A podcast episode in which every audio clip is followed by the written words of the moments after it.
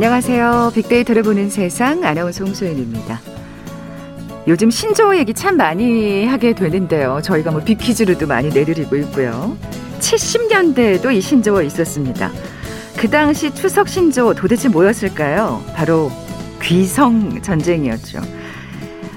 경제개발 시대가 되고 이 도시로 갔던 아들, 딸들이 명절을 맞아 고향을 찾게 되면서 새롭게 등장하게 된 단어였습니다. 콩나물 시루 같은 객차, 귀성 버스 속 10시간 교통정체, 참 힘겨웠지만 명절을 고향에서 지낼 수 있다는 것만으로 행복했었던 시절이었죠. 요즘 뭐 MZ세대들은 이런 거 화면으로나 자료화면으로나 좀 보지 않았을까 싶은데. 자, 그럼 도로도 좋고 탈 것도 많은 2021년의 추석, 이 신조어 키워드는 뭘까요? 바로 혼추족입니다. 참 마음만 먹으면 지금이라도 훌쩍 달려갈 수 있을 텐데 현실이 발목을 잡네요. 이 코로나로 홀로 쉬어가는 추석, 혼추족, 아쉬움과 쓸쓸함이 느껴지는 단어인데요. 정말 이번이 마지막이었으면 하는 간절한 바람입니다. 또 불황의 늪에서 힘겨운 나날을 보내고 계신 자영업자, 소상공인들 역시 명절을 맞는 심정이 다르지 않을 것 같아요. 코로나19의 악몽이 시작된 지 꼭 1년 8개월이 됐는데요. 그동안 자영업 시장은 어떤 변화가 있었을까? 저희 빅데이터를 보는 세상에서는 오늘과 내일 추석 특집 코로나19 시대의 빅데이터 창업 설명서 시간을 마련합니다. 자, 오늘 1부에서는 코로나19 시대 소상공인들의 현황과 이 코로나 시대에도 고소득을 올리는 효자 아이템은 뭘까? 자세히 살펴보고요. 내일 진행될 2부에서는 미래를 봐야죠. 위드 코로나 시대의 성공 전략 자세히 빅데이터 분석해봅니다. 자, 먼저 빅퀴즈 풀고 갈까요? 명절 하면은 시원하고 달달한 이것 먹는 재미가 쏠쏠했죠. 이 기름진 명절 음식을 푸짐하게 먹고 다소 부담스러울 때 시원한 이것 한 대접 마시면 소화도 잘 되고 기분까지 상쾌해집니다. 밥을 엿기름으로 삭혀서 감미가 나도록 만든 음료, 명절의 대표 후식 무엇일까요? 지금도 요거 달달한 요거 한 잔 했으면 좋겠다 싶은데 보기 드립니다. 1번 삼색나물, 2번 녹두빈대떡, 3번 식혜, 4번 잡채. 오늘 당첨되신 두 분께 모바일 커피 쿠폰 드립니다. 휴대전화 문자 메시지 지역번호 없이 샵 9730, 샵 9730. 짧은 글은 50원, 긴 글은 100원의 정보 이용료가 부과됩니다. KBS 라디오 어플 콩은 무료로 이용하실 수 있어요. 방송 들으시면서 정답과 함께 다양한 의견들 문자 보내주십시오.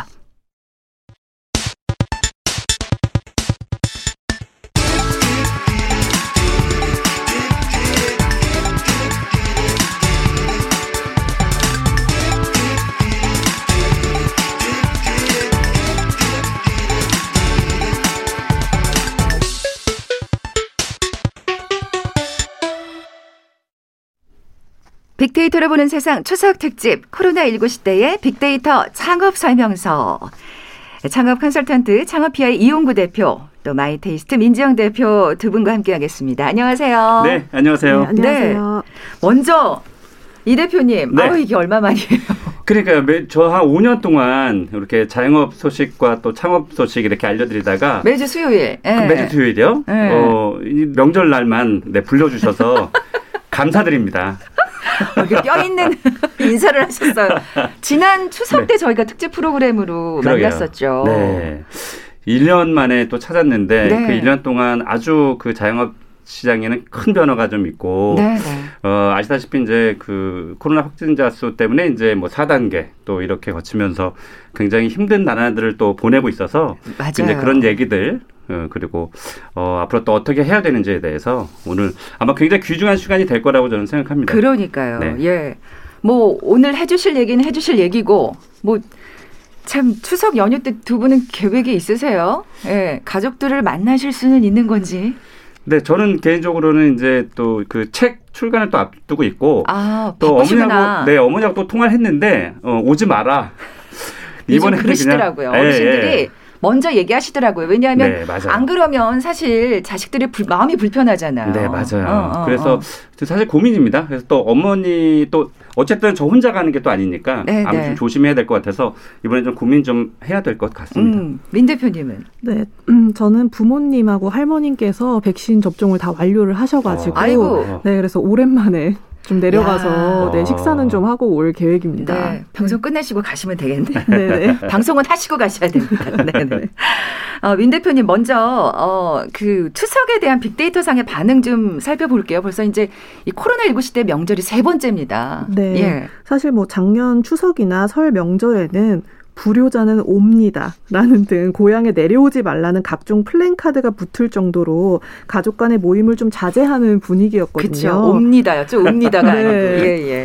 올해는 사실 백신 접종률, 특히 부모님 세대의 백신 접종률이 좀 높아지면서 가족 모임을 좀 기대하는 분위기가 좀 나타나기도 했어요. 아, 그렇군요. 예. 네, 작년에는 좀 눈치라는 키워드 혹은 뭐 선물이라는 키워드가 좀 눈에 띄었다면 그래요. 가지 않는 대신에 사실 선물을 좀 푸짐하게 하려는 그런 심리가 있었죠. 네, 예. 맞아요. 근데 올해는 좀 가족 모임이나 뭐 백신, 차례 등의 키워드가 또 언급이 되면서 정말 오랜만에 네. 또 진짜 명절 같은 분위기도 느껴지고 또 만남을 가지려는 모습도 좀 보이기는 했습니다. 아직까지 뭐 완전히 그 정상적인 모습을 찾은 건 아닙니다만 그래도 명절다운 모습을 지금 찾으려는 분위기 같아요. 그죠? 네.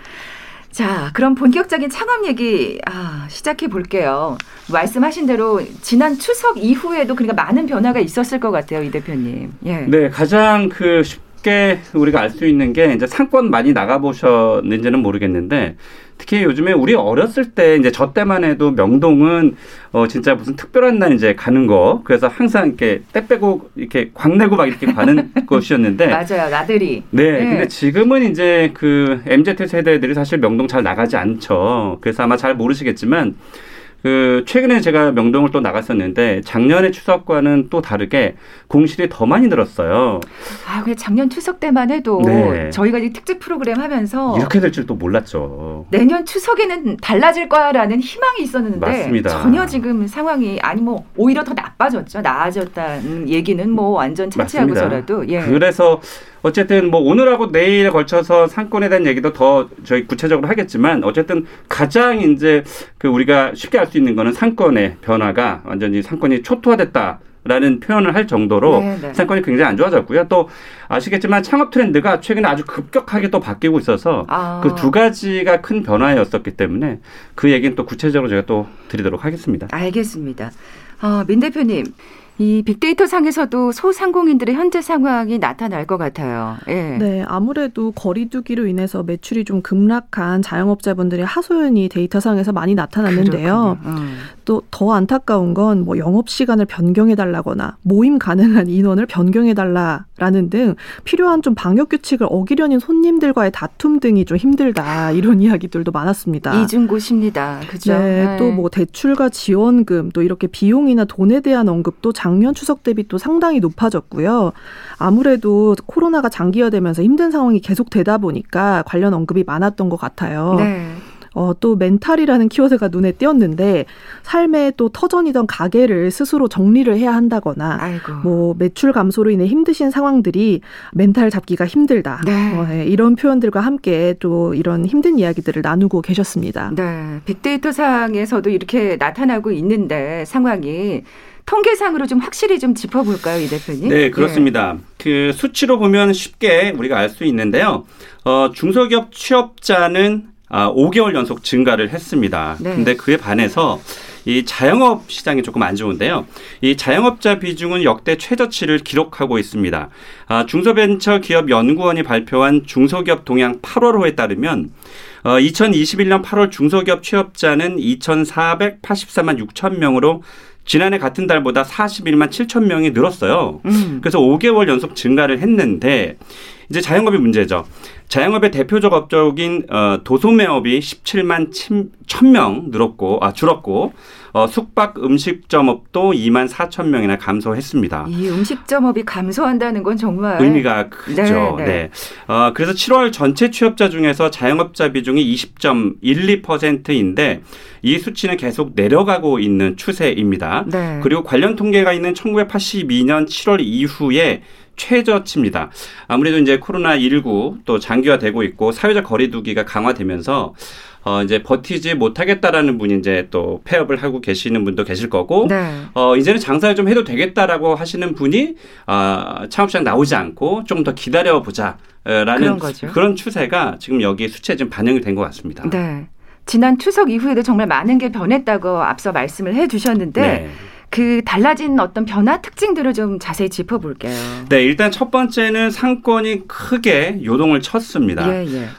이제 크게 약화된 상권을 보면 특징이 있어요. 그러니까는 이제 외국인들이 조금 많이 오는 곳들, 또 인사동이라든지 또 가로수길도 원래 외국에서 신사동 같은 경우는 이제 성형외과가 많잖아요. 그래서 성형 시술을 받기 위해서 이제 외국에서 오는 그런 관광객들도 많았고. 아, 중국 관광객 진짜 많았죠. 그래서 지금 신사동이 유동인구가 굉장히 많이 줄었고요. 이태원은 지금 완전히 진짜로 초토화된 상황이고, 특히 20대의 유동인구의 수치가 굉장히 줄었고요. 아시다시피 대학교 이런 것들은 완전히 직격탄을 지금 받은 상황이라 그렇게 이제 사람들이 많이 몰리는 곳들의 이제 상권들이 많이 쇠퇴를 지금 한 상황이고, 예, 이제 반면에 이제 주택가들은 조금 오히려 살아나는 분위기가 지금 현재 있어요. 슬세권이라 그래가지고 슬리퍼 끌고 편하게 왔다 갔다 할 수 있는. 그 지역들이 오히려 지금 빛을 보고 있더라고요. 더더군다나 이제 지금 말씀드린 이제 큰 상권들은 임대료가 굉장히 비싸잖아요. 그러니까 지금 슬세권 같은 경우는 상대적으로 주택가는 땅값이 그런 곳에 비해서 좀 아무래도 좀 적으니까, 땅값이 싸니까, 임대료가 적으니까 이제 슬세권들이 조금 살아나고 있고, 또 한 가지는 아마 이제 많이 보셨을 거예요. 이제 셀프 서비스라든지 그 1인 창업들, 나중에 또 말씀드리겠지만 요즘에 밀키트가 또 엄청나잖아요. 그래서 이런 아이템들이 크게 이제 변화되고 있고, 상권 요즘에 많이 가보셨는지는 모르겠지만 화장품 가게들이 많이 줄어들고 있어요. 그러니까 그게 사실 도소매업의 대표적인 아이템이거든요. 그게 줄어들고 있다라는 건 소매를 하는 그런 소비자들이 줄어들고 있다. 이 사람들이 어디서 사느냐? 다 휴대폰을 통해서 인터넷을 사고 있다. 이게 이제 우리 자영업자들이 엎친 데 덮친 격인 그런 상황이 좀 오고 있는 겁니다. 어떻게 보면 이제 새로 창업하실 분들은 이런 거를 또 고려를 해서 아이템을 정하셔야 되지 않을까 하는 생각이 들고요. 자, 업종별로도 좀 지난해와 비교해 볼까요? 네, 구체적으로 한번 보겠습니다. 국세청이 올해 5월하고 지난해 5월을 비교한 100대 생활 밀접 업종을 발표를 했습니다. 업종별로 살펴보면 최근의 창업 트렌드가 고스란히 여기에 녹여져 있습니다. 그러니까 간이주점이라고 하는 것은 이제 조그만 이제 술집을 얘기하는 거고요. 이게 이제 14.5% 감소를 했고요. 구내 식당 6.2% 감소했고, 노래방은 1,554개가 줄어들어서 5.2% 감소를 했습니다. 그리고 목욕탕, 이제 사람이 많이 몰리는 곳도 잘 가지 않으니까 이게 236개가 줄어들어서 4.3% 감소를 했고요. 신발 가게도 줄어들었고, 여행사도 매년 지금 줄어들고 있는 추세인데, 마이너스 4.3%, PC방도 줄어들었고, 호프 전문점도 무려 11.6%의 큰 폭으로 하락이 됐습니다. 반면에 이제 늘어난 게 있어요. 자영업 업종 중에서 공인 노무사, 이게 이제 근로기준법이라든지 또 최저임금에 대한 이슈가 사실 요즘에 워낙 크잖아요. 그래서 공인 노무사가 12.1%가 증가를 했고요. 교습소와 공부방이 19.4% 크게 늘었죠. 그러니까 대형 학원을 가지 못하니까 이런 작은 소형 공부방들이 늘어나고 있고, 건강보조식품 가격도 늘어났고, 동물과 관련된 요즘 저희 집도 이제 강아지를 기르고 있는데, 앞으로 이제 동물에 관련된 것은 이번뿐만이 아니라 사실 이게 코로나 때문에 어딜 밖을 못 나가니까 이제 집에서 같이 뭔가 함께 할 수 있는 걸 이제 찾다 보니 그게 이제 강아지나 고양이 이렇게 되는데, 새로운 가족들이 생기는 거죠. 맞습니다. 이제 이런 추세는 코로나19로 인해서 오히려 저희가 이제 점프업을 한다고 하는데, 아마 이 애완과 관련된 그런 동물 관련된 그런 업종들은 훨씬 더 늘어날 것으로 보이고, 또 최근에 디저트에 관련된 그런 음식점들도 많이 늘어나고 있는 그런 추세입니다. 그렇군요. 민 대표님, 그 주변에 컨설팅 받기 위해서 대표님을 찾아오는 업체도 있을 것 같고 그럴 것 같은데, 예전과 차이가 있으신가요? 네, 일단 가장 큰 차이는 어려움을 토로하시는 사장님들이 너무 많아지셨다. 라는 게 뭐 특징이고요. 네. 사실은 뭐 저희하고 이야기를 나누는 기업들뿐만 아니라 전체적인 창업 트렌드죠. 이제 비대면을 빼놓고 이야기를 할 수가 없어졌어요. 그래요. 네, 뭐 근무 환경, 뭐 쇼핑, 외식, 여행, 뭐 모든 산업의 공통적인 트렌드가 비대면이 됐고, 사실 이를 먼저 발빠르게 시작한 기업들이 좀 성장을 하고 정부 차원에서도 비대면 사업에 대한 투자를 아끼지 않는 등 좀 주류가 됐거든요. 네. 그래서 뭐 이런 트렌드에 대해서 이야기를 나누는 경우가 많아졌고요. 또 근데 한 가지 특이한 점은 대학생 대표님들, 또 심지어 더 어린 나이대에서 1인 창업을 꿈꾸고 시작하는 분들이 좀 늘어났다는 거예요. 네, 비대면이나 또 가상세계에 너무 익숙한 분들이 이 창업계로 뛰어드는 건데요. 바로 학생 사장 트렌드입니다. 네, 사실 취업시장이 좀 어려워진 것과 맞물리기도 했고, 그렇군요. 네, 예. 본인들이 잘 알고 있는 것을 아이템화시켜서 네, 팔기도 하는데요. 네. 뭐 일종의 무점포 창업이죠. 네, 온라인 스토어를 통해서 시작을 하는데, 뭐 학생들의 경우에는 문구 아이템을 선정을 해서 입점시킨 후에 판매를 하기도 하고, 또 대학가 상권이 힘들어지긴 했지만 학교 근처에서 좀 공부를 위해서 오는 학우들을 위해서 간단한 카페를 네, 차리기도 합니다. 약간 공부방 카페 같은. 네, 예, 맞아요. 예. 그래서 뭐 사실 창업 시장이 어려워진 건 맞는데, 또 작은 자본금으로 좀 어린 나이에 시작을 하는 것, 이렇게 도전하는 것이 또 하나의 창업 트렌드가 된 게 아닌가 네, 생각이 들더라고요. 사실 비대면에 이 젊은 세대들이 강할 수밖에 없거든요. 네, 맞습니다. 그러니까 뭔가 좋은 아이디어로 이제 작게 시작해서 이제 나중에 또 크게 뭔가 또 발전할 수 있는 거니까, 아, 또 이게 이렇게 트렌드가 돼가고 있군요. 아, 이 대표님 근데 네. 뭐 지금 뭐 우리 작은 가게 얘기했습니다만 네. 반면 프랜차이즈 업계는 엄청 타격이 심했을 것 같아요. 예. 맞습니다. 특히 뭐 그 이제 직장 생활 하시다가 40대 50대 분들이 퇴직하시면 이제 기술이 사실은 좀 없다 보니까, 그러니까 뭐 자영업할 수 있는 기술이 사실 생소하잖아요. 그래서 결국은 프랜차이즈 업을 하게 되는데, 참 치킨집들 네. 많이 여셨죠. 예, 뭐 여전합니다. 그 코로나19 전만 해도 진짜. 네, 맞습니다. 예예. 그래서 프랜차이즈 업계도 변화가 굉장히 심했습니다. 우선 프랜차이즈 업계의 가장 큰 행사가 이제 프랜차이즈 창업박람회예요. 그게 1년에 한 6, 7차례 이렇게 서울은 특히 열리는데, 아, 그 행사가 미뤄지거나 대폭 축소되는 상황이 이렇게 연출이 됐고요. 또 전통적인 음식 프랜차이즈들은 아예 프랜차이즈 박람회장을 참가를 안 했어요. 그러니까 우리가 옛날부터 잘 알고 있던 그런 유명 브랜드들은 창업 박람회 나가봤자 창업자들이 계약을 안 할 것이다. 이제 그런 게 이제 반영이 코로나 상황이 또 반영이 된 거고요. 심지어, 예. 맞습니다. 그러니까 득보다는 실이 많을 것이라고 판단이 된 거고, 또 비대면이나 배달, 또 스터디 카페 뭐 이런 운영이 쉬운 아이템들이 급부상을 했고, 반면에 프랜차이즈 수는 이게 재밌는 숫자인데요. 프랜차이즈 수는 2년 동안 굉장히 큰 폭으로 늘었습니다.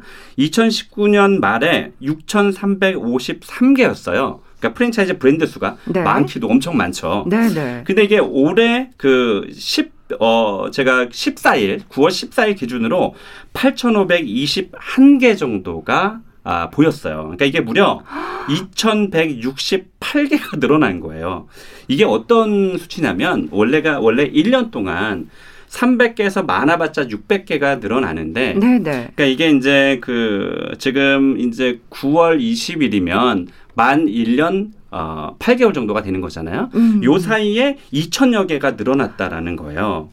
야. 굉장히 큰 폭으로 늘어났죠. 아니, 이게 프랜차이즈가 잘 안 될 것 같은데 오히려 맞아요. 브랜드 수가 늘었단 말씀이세요? 그 두 가지가 있는데 네네. 굉장히 궁금하죠. 하나는 지금 이 이른 창업 아이템들이 나오면서 이게 소자본 창업이거든요. 이른 창업 아이템들이. 그러니까 이 소자본 창업을 공략하는 프랜차이즈 사업가들이 많이 뛰어든 결과 하나가 있고, 또 하나는 제가 또 다음 시간에 말씀드리겠지만 프랜차이즈 1+1이라는 제도가 생겼어요. 이게 뭐냐면 네. 요즘에 미투 프랜차이즈들이 워낙 많아서 폐업률이 높아지고 있거든요. 그러니까 뭐가 잘 된다더라 그러면 이제 막 뛰어드는 그런 미투 프랜차이즈 생겼어요. 그래서 레드오션이잖아요. 그렇게 되면. 맞습니다. 그래서 네. 이것을 방지하는 법이 이제 11월 19일 날 시행이 됩니다. 이미 네. 공포가 됐고 이제 시행이 돼요. 그래서 이때가 되면 이제 1+1, 그러니까 직영점 하나를 1년 이상 운영해야만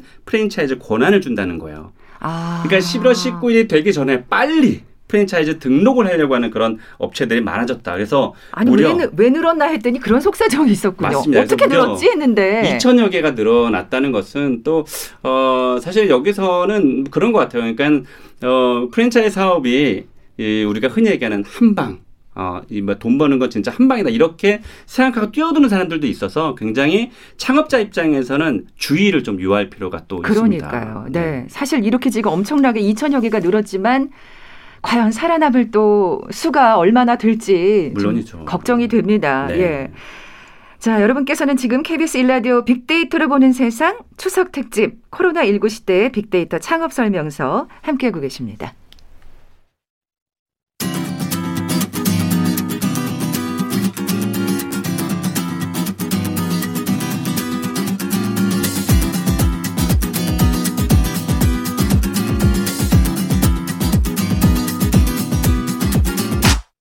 KBS 1라디오 빅데이터로 보는 세상. 네, 빅데이터로 보는 세상 추석 특집 함께하고 계십니다. 창업 컨설턴트 창업피아의 이용구 대표, 마이테이스트 민지영 대표 두 분 나와 계신데요. 이 대표님, 빅퀴즈 다시 한번 내주세요. 그럴까요? 오랜만에 빅퀴즈 내주시네요. 네, 명절이면 시원하고 달달한 이거 생각나죠. 밥을 엿기름으로 삭혀서 만든 명절의 대표 음식인데요. 소화도 돕고 숙취 해소에도 좋습니다. 차례상에도 반드시 올라가죠. 홍동백서, 어동육서, 그리고 좌포우회. 왼쪽에는 포를 놓고 오른쪽에는 이것을 놓습니다. 네, 과연 무엇일까요? 네, 1번 삼색나물, 2번 녹두빈대떡, 3번 식혜, 4번 잡채. 네, 네, 오늘 당첨되신 두 분께 모바일 커피 쿠폰 드립니다. 정답 아시는 분들 저희 빅데이터로 보는 세상 앞으로 지금 바로 문자 보내주십시오. 휴대전화 문자 메시지 지역번호 없이 샵 9730, 샵 9730. 짧은 글은 50원, 긴 글은 100원의 정보 이용료가 부과됩니다. 아, 이 대표님, 앞서서 이제 2021년 그 전체적인 창업시장의 분위기 좀 살펴봤는데요. 네. 네. 저 커다란 변화가 있었다는 걸 실감할 수가 있었습니다. 네. 자, 이제는 좀 문제점을 좀 짚어볼게요. 네. 자영업자들이 지금 가장 힘든 게 뭘까요? 네, 일단 무엇보다 그 앞을 내다볼 수 없는 상황 이게 그 가장 어려운 거죠, 사실은. 그래요. 예. 맞습니다. 무슨 아이템이나 아니면 상권은 내가 직접 공부하고 발굴해서 그 해낼 수 있는 건데 코로나19 상황에서 앞을 예측하기 좀 힘들다라는 점, 그리고 사회적 거리두기에 따라서 자영업자들의 운명이 결정되고 있다라고 해도 과언이 아니거든요. 그래서 중요한 건 이제 이거거든요. 꼬박꼬박 내야 하는 월세. 우리가 그러게요. 착한 임대인 운동도 계속 하긴 했지만 실제로 주변엔 우리가 생각하는 착한 임대인이 그렇게 많냐라는 이제 자영업자분들의 볼멘 소리도 나오고 있고 또 이렇게 또 시기가 길어지다 보니까 네. 임대인들도 더 이상 착하기는 좀 힘들 것 같고 그러니까요. 예, 예. 그래서 이제 결국 이제 고정비 싸움인데 뭐 아시다시피 내년에 이제 또 인건비 최저시급도 또 올랐잖아요. 소폭이지만 또 올랐습니다. 그래서 그런데다가 이제 소비의 스타일이 저도 그래서 사실은 바쁜 게 이 바뀌는 이제 트렌드에 저도 적응을 하고 또 체크를 하고 자영업자분들한테 전달을 하고 이제 이뤄야 되는 사람이잖아요. 그런 것처럼 지금 그 소비의 스타일도 굉장히 급변하고 있어서 현재 자영업을 하고 계시는 분들도 어떻게 대응을 해야 되는지를 잘 모르는 상황. 이제 이런 상황이 지금 겹치고 있는 상황인 거예요. 네. 네. 민 대표님, 이런 어려운 상황이 어떤 빅데이터 상에서도 연관어나 감성어로 나타날 것 같아요. 네, 맞습니다. 이제 자영업자나 뭐 소상공인분들이 모인 커뮤니티나 뭐 뉴스 댓글 등에서 좀 비슷한 어려움을 토로하고 계셨어요. 방금 말씀 주셨지만 이렇게 급변하는 상황, 또 어려운 상황들을 혼자 사실 이겨내셔야 되는 분들이 많아졌고 이런 분들이 사실 외로 외로움이라는 키워드를 많이 언급을 하고 계셨거든요. 예, 예. 사실 이 힘든 상황이 장기화가 되면서 사장님 본인뿐만 아니라 그분들의 가족도 사실 어려움을 나누고 있잖아요. 이렇게 또 한계가 왔음에도 가족들이 걱정할까 봐 혼자 버티고 있다라는 글들이 최근 한 달간 굉장히 많이 보이더라고요. 그렇군요. 네, 그리고 뭐 공허하다, 네, 표현할 데가 없다라는 표현도 많고요. 그래서 또 이런 커뮤니티에서 또 그런 어떤 고충을 토로하고 계시는 거겠죠. 네, 예, 예. 뭐 아무래도 전반적으로 지쳐 계신 모습이 보이긴 했는데 이분들이 그래도 자체적으로 내리는 해결책들이 뭐 식당의 경우에는 음식이 맛있다고 해주는 손님들과의 대화, 혹은 집에서 보내는 가족들과의 시간이라는 걸 보니까 좀 사람들과의 관계를 통해서 좀 외로움을 잊고 계시고 또 잊을 수 있지 않을까 생각이 들었습니다. 네. 해결책은 뭐니 해도 사람이군요. 예. 네. 이 어려운 그 아이템들을 좀 구체적으로 짚어볼까요, 이 대표님? 예. 네, 일단 가장 큰 타격을 입고 있는 것이 바로 그 술과 관련된 아이템들이에요. 술과 관련된 아이템들이라면 술집도 있지만 또 음식점들, 밥을 파는 음식점들도 저녁에는 술을 같이 팔기 때문에 매출이 그렇죠. 올라가는 거거든요. 예, 예, 예. 그러니까 술은 사실 이런 음식점에서는 뗄래야 뗄 수 없는 것인데 일단 술과 관련된 창업 아이템이 그야말로 직격탄을 좀 맞은 상황. 그래서 지금 1년 8개월 장기화되면서 코로나19가 장기화되면서 이 사실은 잘 아시겠지만 이 상감대차 보호법에는 내가 이제 그만두고 싶다 그래서 보증금을 빼달라고 해서 빼주는 게 아니거든요. 그냥 우리가 임대차 계약을 1년이나 2년을 맺었으면 그만큼은 무조건 우리가 해야 되는 상황이에요. 그래서 지금 버티지 못하는 분들이 좀 많은 것 같고 또 야간 매출이 높은 그런 아이템들이 있거든요. 그러니까 그런 아이템들 위주로 굉장히 크게 지금 어려운 그러니까요. 상황이다. 밤에 장사하시는 분들은 뭐 네. 당연하죠. 네. 뭐 불을 보듯 뻔하죠. 어려우실 게. 그래서 버티다 못해 이제 거리에 나오시는 분들도 있긴 한데 시위를 나오시는 분들도 사실 이해는 못하는 건 아닙니다만 네. 빨리 이게 이제 위드 코로나로 가던가 아니면 코로나가 빨리 종식될 것 같지는 않으니까 뭔가 지혜로운 방법이 좀 반드시 필요할 때가 왔다라고 저는 느껴집니다. 네, 뭐 위드 코로나 얘기는 뭐 다음 시간에 좀 더 구체적으로 네. 해보도록 하겠고요. 민 대표님, 그 밖에도 또 코로나로 힘들어진 업종이 있을 것 같아요. 네, 뭐 앞서서 이제 혼자 공부할 수 있는 스터디 카페가 좀 늘었다고 말씀을 드렸었는데 근데 사실은 비대면 학습이 이렇게 증가를 하면서 불특정 다수가 모이는 학원 같은 경우에는 방문을 꺼려하면서 조금 교육 업종도 많이 폐업을 했고요. 또 뿐만 아니라 공유경제 비즈니스라고 하죠. 집을 쉐어하는 플랫폼, 아이들의 육아용품이나 장난감을 공유하는 서비스, 자동차를 쉐어하는 서비스 이렇게 불특정 다수와 함께 이용하는 서비스 업종이 좀 어려움을 겪기도 했습니다. 코로나19 시대 전만 해도 이게 정말 호황이었거든요. 네, 너무 편리하다고 생각을 했고요. 네, 어떻게 보면 또 MZ세대의 새로운 트렌드다. 저희가 방송에서 여러 번 소개를 해드렸는데 네. 코로나로 인해서 정말 타격을 받았네요. 네, 아무래도 이제 불안감 때문에 이렇게 이용을 줄인 그래요. 것 같다는 생각이 드는데 역시 뭐 대중 사우나와 같은 이렇게 많은 사람들이 이용하는 시설도 그리고 또 아플 때 방문하는 병원도 좀 사람들이 꺼려하는 곳이 되었다고 해요. 감기 환자가 확 줄었다면서요. 네, 맞아요. 그렇기도 하지만 병원 자체에 대한 또 거부감이 들기도 한다고 합니다. 그래서 아픈데도 좀 참으면서 최대한 방문을 자제하는 분들이 좀 늘어났다고 하고요. 또 외식 자체가 많이 줄기도 했지만 외식을 뭐 불가피하게 할 경우에는 테이블 간격이 넓거나 맞아요. 네, 공간이 좀 널찍한 곳. 그래서 사실은 상대적으로 좀 비좁거나 테이블 간격이 좁은 소규모 가게들을 좀 꺼리는 경향도 늘어났습니다. 네. 그러니까 정말 구체적으로 들어가면 참 많은 게 변했구나 하는 생각이 들어요. 그래서 이 대표님, 저희가 뭐 코로나19 전에 시대 전에 참 여러 번 언급했어요. 참 우리나라 자영업자 수 많다. 그러니까 앞서도 살짝 언급했습니다만 사실 은퇴하고 나서 맞아요. 치킨집도 정말 많이 차리시고 그랬잖아요. 맞습니다. 그래서 뭐 여러 언론에서도 이미 많이 또 접하셨겠지만 이 자영업자 수가 많다. 우리나라는 좀 특히 많은 나라에 속하는데요. 이번에 20.12%까지 내려왔다는 발표가 있기도 했습니다. 사실 한국 자영업자 수가 많다는 지적이 계속 있어 오긴 왔는데 우리나라 전체 취업자 2,700만 명 중에서 약 550만 명이 자영업자니까 사실 많은 숫자죠. 네. 최근까지 전체 취업자 중에 자영업자 비중이 25% 정도를 계속 유지를 하고 있었는데 이번 2021년 6월에 관련 통계를 내기 시작한 39년 만에 가장 낮은 20.2%를 기록한 겁니다. 그렇군요.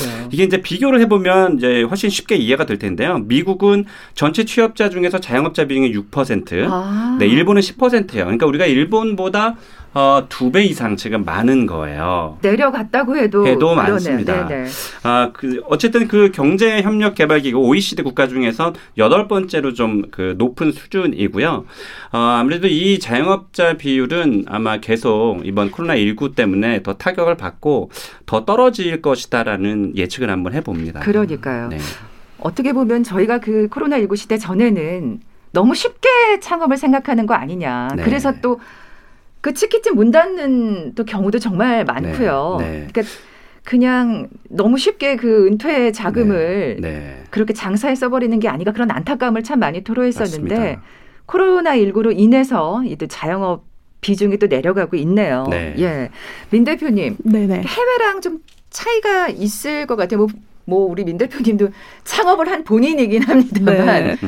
그 유학생활 하시면서도 아 우리나라와 이런 차이가 있구나 뭐 느끼신 적이 많을 것 같은데. 네, 네. 사실 뭐 제가 이제 대학원 생활을 했던 북유럽의 경우에는 자영업자의 비율이 매우 낮아요. 사실 그 이유가 북유럽은 직장 생활의 천국이다라고 얘기할 정도로 워라벨이라고 하죠. 균형이 너무 잘 잡혀 있고. 그리고 직장 근무 시간이 매우 짧고 유동적이어서 제가 수업이 보통 4시에 끝나면 그때 퇴근을 같이 하는 직장인들 많이 볼 수 있었거든요. 그런 직장인은 뭐 그만둘 이유가 없죠. 네, 그래서 네, 오히려 네. 자영업자들은 나랑 가족의 희생이 좀 따라야 된다는 인식이 크기 때문에 자영업은 좀 이민자들이 주로 하는 업종이었고 네, 핀란드의 경우에는 뭐 스타트업의 성지라고 할 정도로 IT 기반의 스타트업이 많았는데 사실은 이제 코로나 사태를 겪으면서 뭐 여기도 크게 다르지가 않았습니다. 아. 네, 이 기업들 중에 70% 이상이 매출 감소를 겪고 그다음에 45%의 기업이 직원을 해고하게 되었다고 하더라고요. 그렇군요. 그리고 또 특히 우리나라 와는 다르게 자영업의 경우는 영업 정지라는 또 초강수를 두었잖아요. 유럽 국가들이. 근데 이들이 또 벌금을 내고서라도 영업을 하는 등 되게 다양한 갈등이 있었다고 합니다. 그렇군요. 네, 근데 그럼에도 불구하고 폐업이 굉장히 많이 증가를 하면서 코로나 이전 연도 대비해서 2배 이상의 실업자가 생기는 등 좀 지표들이 많이 나빠지고 있습니다. 네. 뭐 외국 같은 경우도 뭐 똑같이 대동소이하게 진짜 어려움을 겪고 있는 것 같아요. 네네. 근데 사실 우리가 자영업자가 수가 너무 많다 이런 지적을 했지만 그만큼 사실은 고용 어떤 상황이 불안정하니까 어쩔 수 없이 창업하게 되는 경우도 정말 많잖아요. 네. 맞습니다. 직장 지금 말한 그런 워라벨이 지켜지는 그런 꿈의 직장이 사실은 정말 너무나 요원한 게 현실이기 때문에 특히 네. 우리나라 같은 상황은 네. 그러니까 또 울며 겨자 먹기로 자영업을 뛰어드시는데 이렇게 또 코로나가 터지고 나니 얼마나 지금 힘드시겠어요. 네. 네. 그래서 아까도 말씀드렸지만 인건비라든지 이런 고정비들이 올라가다 보니까 이제 나 혼자 창업하겠다. 힘들어도 나 혼자 힘들고 그리고 크게 일을 벌리지 않고 작게 시작하겠다는 분들이 많아지면서 어떤 뭔가 좀 변화가 지금 계속 나오고 있는데요. 고용원이 있는 자영업자가 2017년에 165만 명이었어요. 그러니까 직원이 한 명이라도 있으면 고용원이 있는 자영업자였어요. 이게 올해 7월 그 수가 127만 4천 명으로 무려 40만 명이 줄어들었어요. 엄청나게 줄어든 수치죠. 1991년 4월 이후에 30년 3개월 만에 가장 적은 수치인데요. 1년 전인 2020년 7월에 비해선 7만 1,000명이 줄면서 2018년 12월 이후에 32개월 연속 감소세를 이어갔습니다. 이것은 1982년 7월 통계 작성 시작 이후에 최장 감소 기록으로도 이렇게 나타나는데요. 문제는 내년에도 더 떨어질 수 있다라는 점입니다. 비대면 아이템들이 계속 성장하기 때문에 그런데요. 반면에 직원이 없는 1인 자영업자는 8만 7천 명이라 늘었습니다. 그러니까 상황이 좀 악화되다 보니까 이제 혼자 창업을 시도하겠다라는 분들이 많아진 거죠. 그리고 또 가장 어려움은 직원을 해고하게 되잖아요. 어쩔 수 없이. 그러니까요. 예, 예. 네. 네. 또 빚도 늘 수밖에 없고. 맞습니다. 마지막으로 하나 짤막하게 여쭤볼게요. 네. 이 IMF 사태와 비교하는 분들이 많은데 네. 뭔가 차이점이 있나요? 네. 폐업한 수치를 보면 비교가 아마 쉽게 될 겁니다. 행정안전부 지방인허가 데이터를 분석해보니까 올해 1월부터 7월까지 문 닫은 일반 음식점이 3만 1,000개인데 IMF 때는 12,492개였어요. 그러니까 IMF 때보다 폐업한 수가 2배 이상 많은 거니까 그의 심각성을 우리는 좀 엿볼 수 있습니다. 네. 자, 내일은 이제 위드 코로나 시대의 성공 비법에 대해서 좀 살펴볼 텐데 미래를 전망해 봐야죠. 네. 예. 자, 지금까지 창업 컨설턴트 창업피아의 이용구 대표, 마이테이스트 민지영 대표 두 분과 함께했습니다. 내일 다시 뵙겠습니다. 네, 고맙습니다. 감사합니다. 자, 오늘 빅퀴즈 정답은 3번 식혜였죠. 당첨자 홈페이지를 통해 확인하시기 바랍니다. 자, 빅데이터를 보는 세상 추석 특집 코로나19 시대 빅데이터 창업 설명서 첫 번째 시간 모두 마치겠습니다. 내일 11시 5분 다시 찾아뵙겠습니다.